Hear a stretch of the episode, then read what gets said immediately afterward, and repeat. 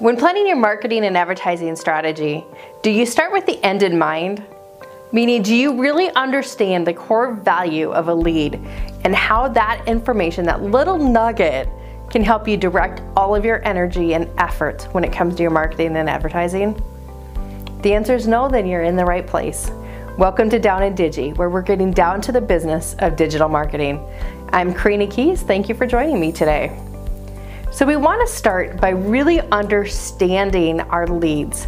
Where is that information coming from? What is the value of those leads? What does it cost to win that lead?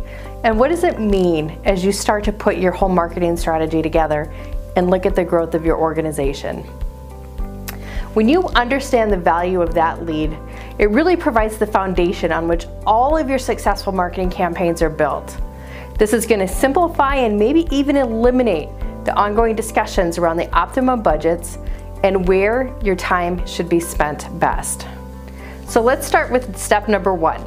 Step number one is to really understand what is the cost per lead for your organization.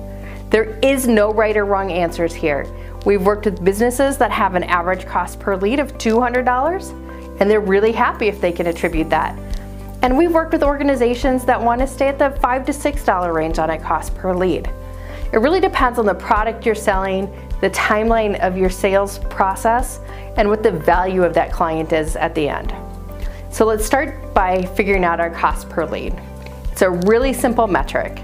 Look back at some of your historical data add up the total number of leads that you can attribute or that you've received over that time period and how much you spent in marketing and advertising or time and energy through networking and trade shows in order to gather those leads. You take your leads and you divide it by, by the revenue that was spent, and that's going to give you your cost per lead number.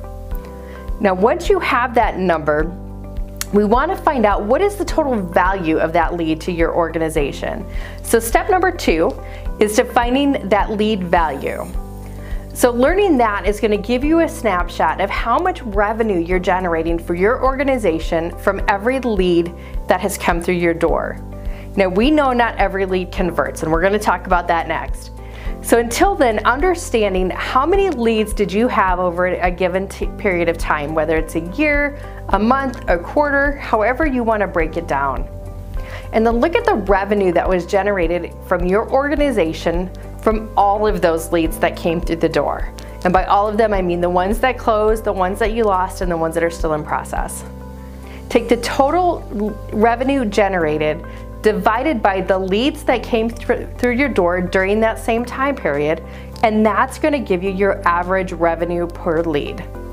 Now, if that revenue per lead is a smaller number than your cost per lead, either the math is not right and we need to relook at the math, or you're doing something wrong and you need to reevaluate how you're generating leads, what you're spending to gain leads, or what you're billing your clients and charging them for your services. Because if the revenue is less than your cost of acquisition, you're essentially working for that client and they're not paying you anything. You're not gaining or making any traction, gaining any revenue for your time or resources that are invested. Finally, we want to look at what that lead to conversion ratio is. So what is your average conversion percentages on the leads? So essentially again, we want to take over a set period of time, look at all of the leads that came through our organization, whether it was a form inquiry, a phone call, trade show follow-up, networking event, um, friends and family referral. What are all of those leads that came through the door and how many of those closed to become clients? That's a pretty simple equation. Again, we're gonna take all of the guesswork out of this and make it all mathematical and science. You take your total number of leads divided by the total of, of wins and new clients that you won off of that. And that's gonna tell you your sales conversion ratio. Now that you have those three numbers, how do you apply that to your business to make really smart, data-driven business decisions? Well, let's start with your budget.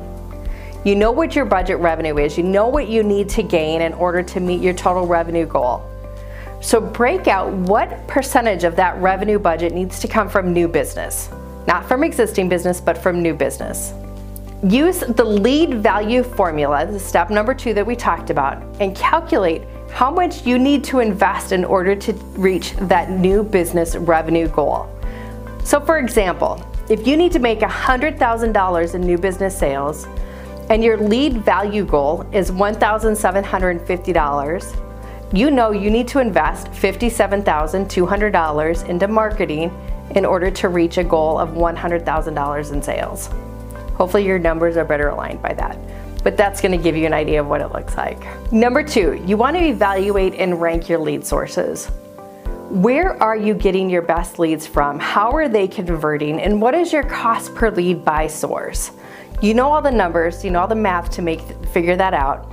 So break it down and look at what sources are really giving you the best quality leads and which ones are giving you leads that convert to clients at a higher closing percentage ratio. Invest more time and effort and energy into those activities, those resources, and those platforms that are delivering, delivering you high quality, trackable leads. Third, use the value of the lead metric as an internal benchmark for your marketing team. Compare them month over month or quarter over quarter or even year over year numbers to see how they rank, how they rank and how they stack up against one another. Are you making progress and reducing your overall cost per lead? Are you improving your conversion percentages? How does one impact the other? I guarantee you, I can flood your inbox with leads if you wanted me to at a really low cost, but your conversion percentages are not likely to match up with what you want them to be. One influences the other. Play with the numbers, test your sources, do the math, and create a scorecard to track the trends. You will be more effective, more impactful, and your cost to generate new revenue is going to decrease. This is Down in Digi. Thanks for joining us today. I hope you know more now than you did five minutes ago.